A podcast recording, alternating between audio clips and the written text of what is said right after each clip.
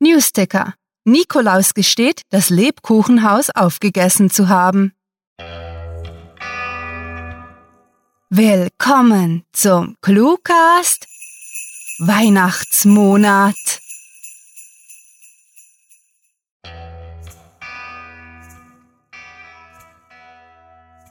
Leise rieselt der Schnee, die Kinder gleiten mit Schlittschuhen über den See und ein adipöser Mann mit langem weißen Bart durchbricht auf seinem düsengetriebenen Schlitten die Schallmauer und lädt seine Paketkanone. Es ist die besinnliche Zeit des Jahres, was wir mit einer Runde Einkaufsstress zelebrieren wollen. Bevor ihr euch ins Getümmel stürzt, kommen aber erst einmal die Kopfhörer in die Ohren und es wird Play gedrückt. Denn auch im Gedränge hat man viel Spaß mit der Kurzgeschichte.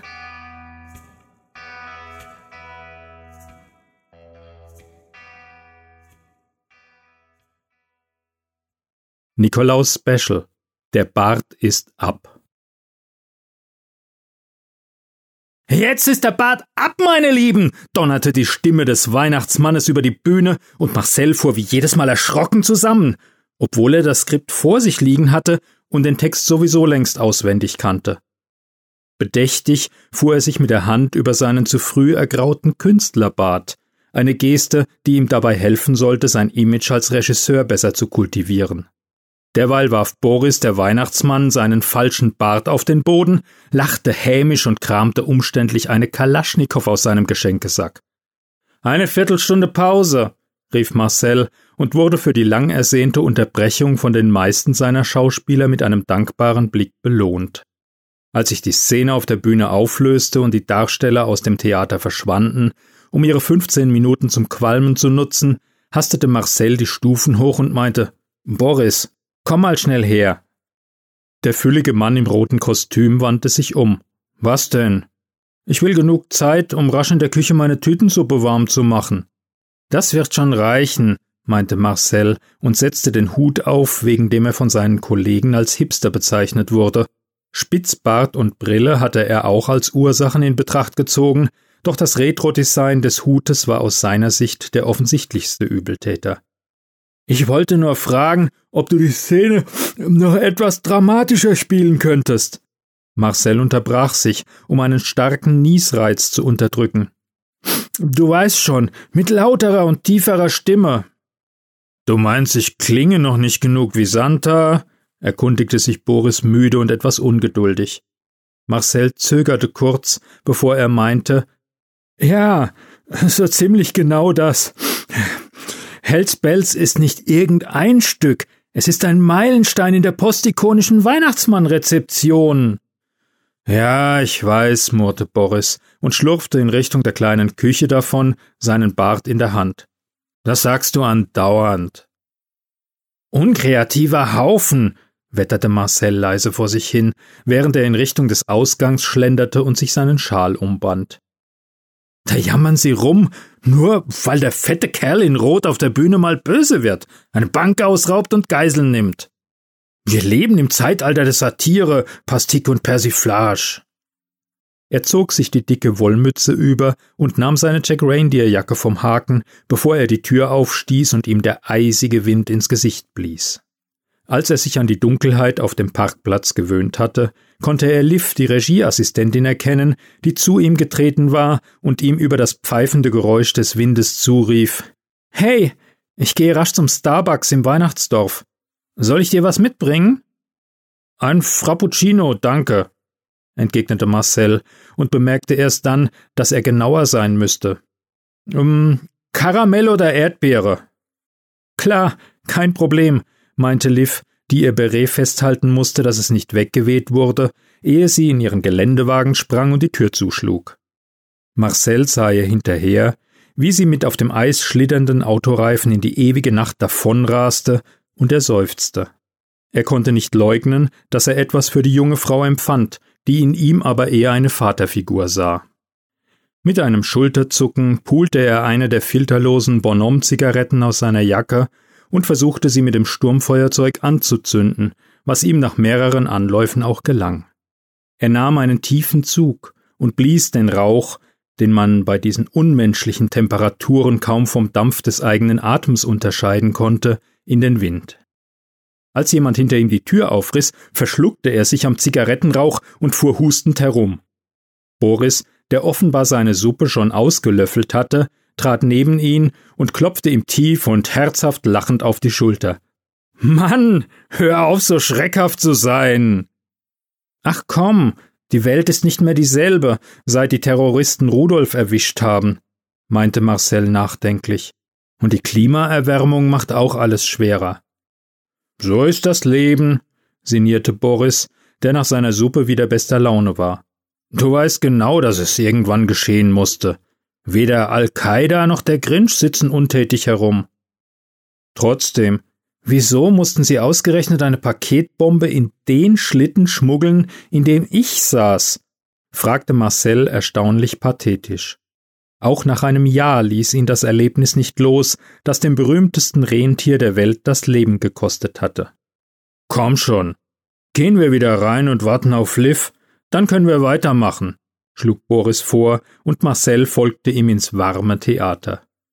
Ja, es war nicht einfach, Indie-Künstler am Nordpol zu sein, dachte er sich und zog die Wollmütze aus, bevor er seine spitzen Elfenohren zu reiben begann, die trotz der Mütze eiskalt geworden waren. Machst du dir eigentlich keine Sorgen? fragte Liv, nachdem die Probe zu Ende war.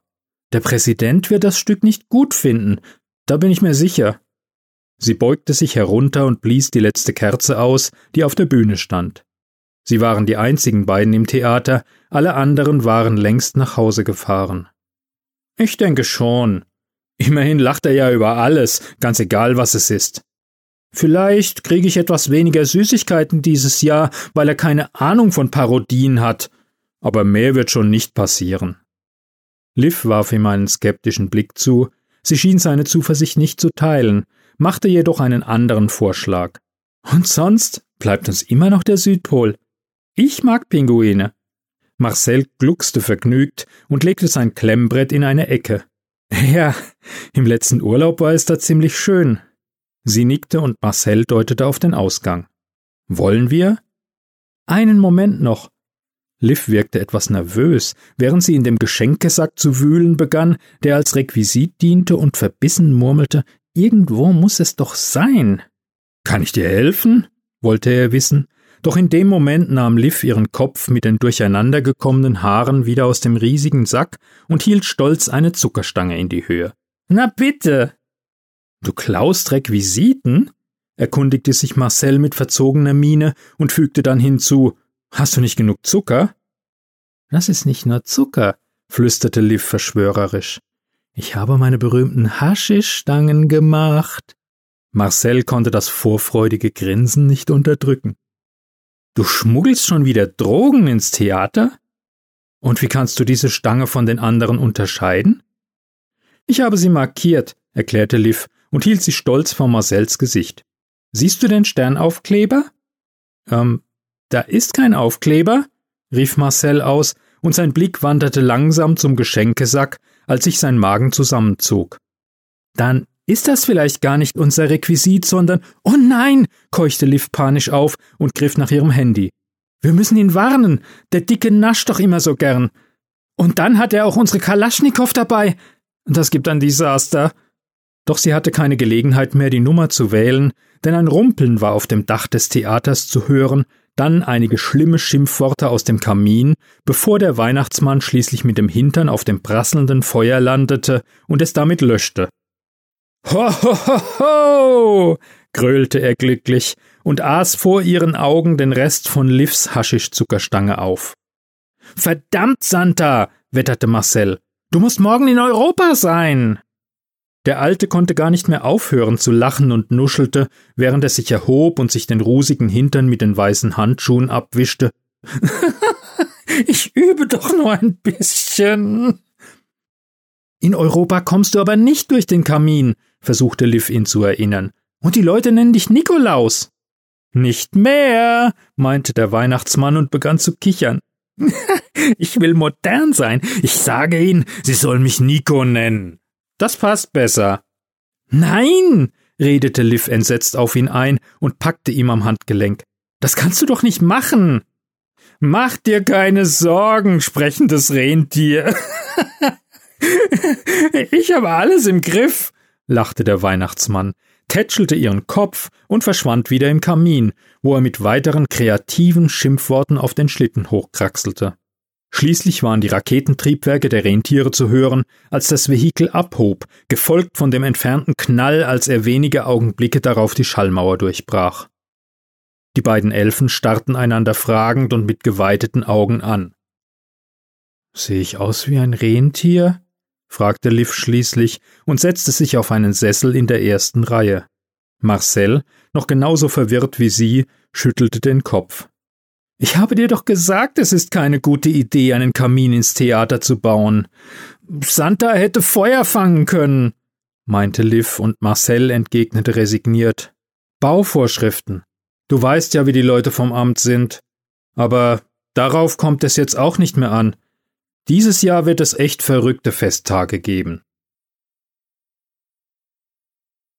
Das war das Nikolaus-Special Der Bart ist ab, geschrieben von Sarah. Für euch gelesen hat Klaus Neubauer. Diese Kurzgeschichte spielte am vorgegebenen Setting Theater und beinhaltete die Clues Tütensuppe, Meilenstein, Kerze, Erdbeere und Autoreifen. Ähm, irgendetwas ist in meinem Kamin. Vielleicht Einbrecher? Ein Serienkiller? Psychopathische Elfen, die mir meine Milch und meine Kekse rauben wollen? Ah, es ist der Nikolaus, das alte Haus, der sich des Nächtens in die Clue-Writing-Redaktion geschlichen hat. Lasst mich raten. Er will Sarah die Kekse und mir die Mandarinen wegfressen und seinen Sack randvoll mit Kurzgeschichten füllen. Ach, naja, soll er doch. Geschichten haben wir zu Genüge. Wir teilen sie gerne mit ihm und unseren Lesern. Und weil wir so emsig schreiben, ist nicht bloß die Auswahl groß und grandiotastisch, sondern auch für jeden Geschmack etwas dabei. Aber halt, du bärtiger Überschall-Rentiertreiber, geh noch nicht! Ich gebe dir einen packen Clue-Writing-Flyer mit, die du den kleinen und großen Kindern in die Strümpfe stecken kannst. Zur Belohnung versteht sich. Bring ihnen die frohe Kunde und lass sie wissen, dass sie noch bis zum 20. Januar bei der ClueWriting Blogparade mitmachen können.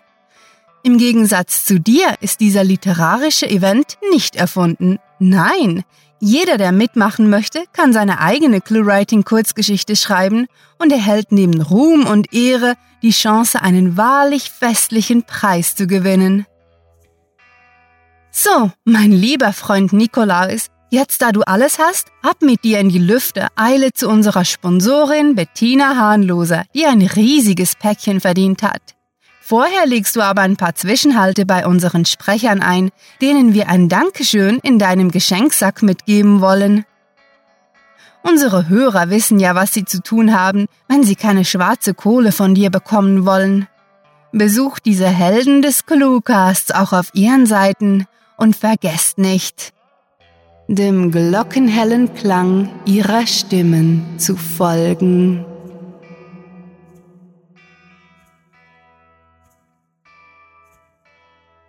Sarah, du glaubst nicht, wer gerade da war. Der Kerl, der noch mehr Kekse auf einmal essen kann als du. Oh, ich, ich denke, sie ist nicht da. Sicher sucht sie gerade ein Geschenk für mich aus. Ah, nun gut, dann wollen wir die Gelegenheit nutzen, euch noch einmal darauf aufmerksam zu machen, dass wir auch auf unzähligen Social-Media-Seiten vertreten sind. Wenn ihr unseren Präsent auf den Schlitten packen wollt, dann liked, teilt und kommentiert hier und da, um für glänzende Augen in der Redaktion zu sorgen. W was zum... Sarah? Leg den Raketenwerfer weg, es war doch bloß der Nikolaus! Oh shit, ich fürchte, sie hat einen Cringe-Likör gefunden. Das wird böse enden. Wenn sie trifft, gibt es nächstes Jahr kein Weihnachten. Ich muss.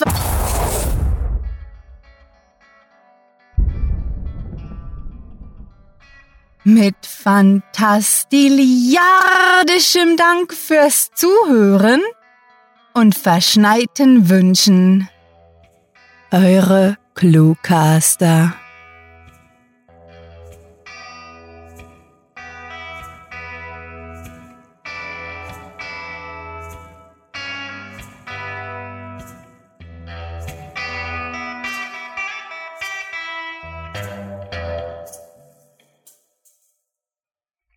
Eine Glühbirne produziert 85% Wärme und 15% Licht.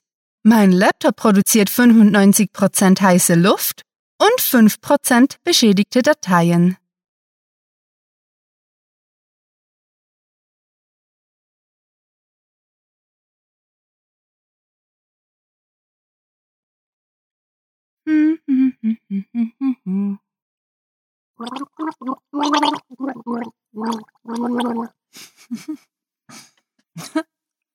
Frohe Weihnachten!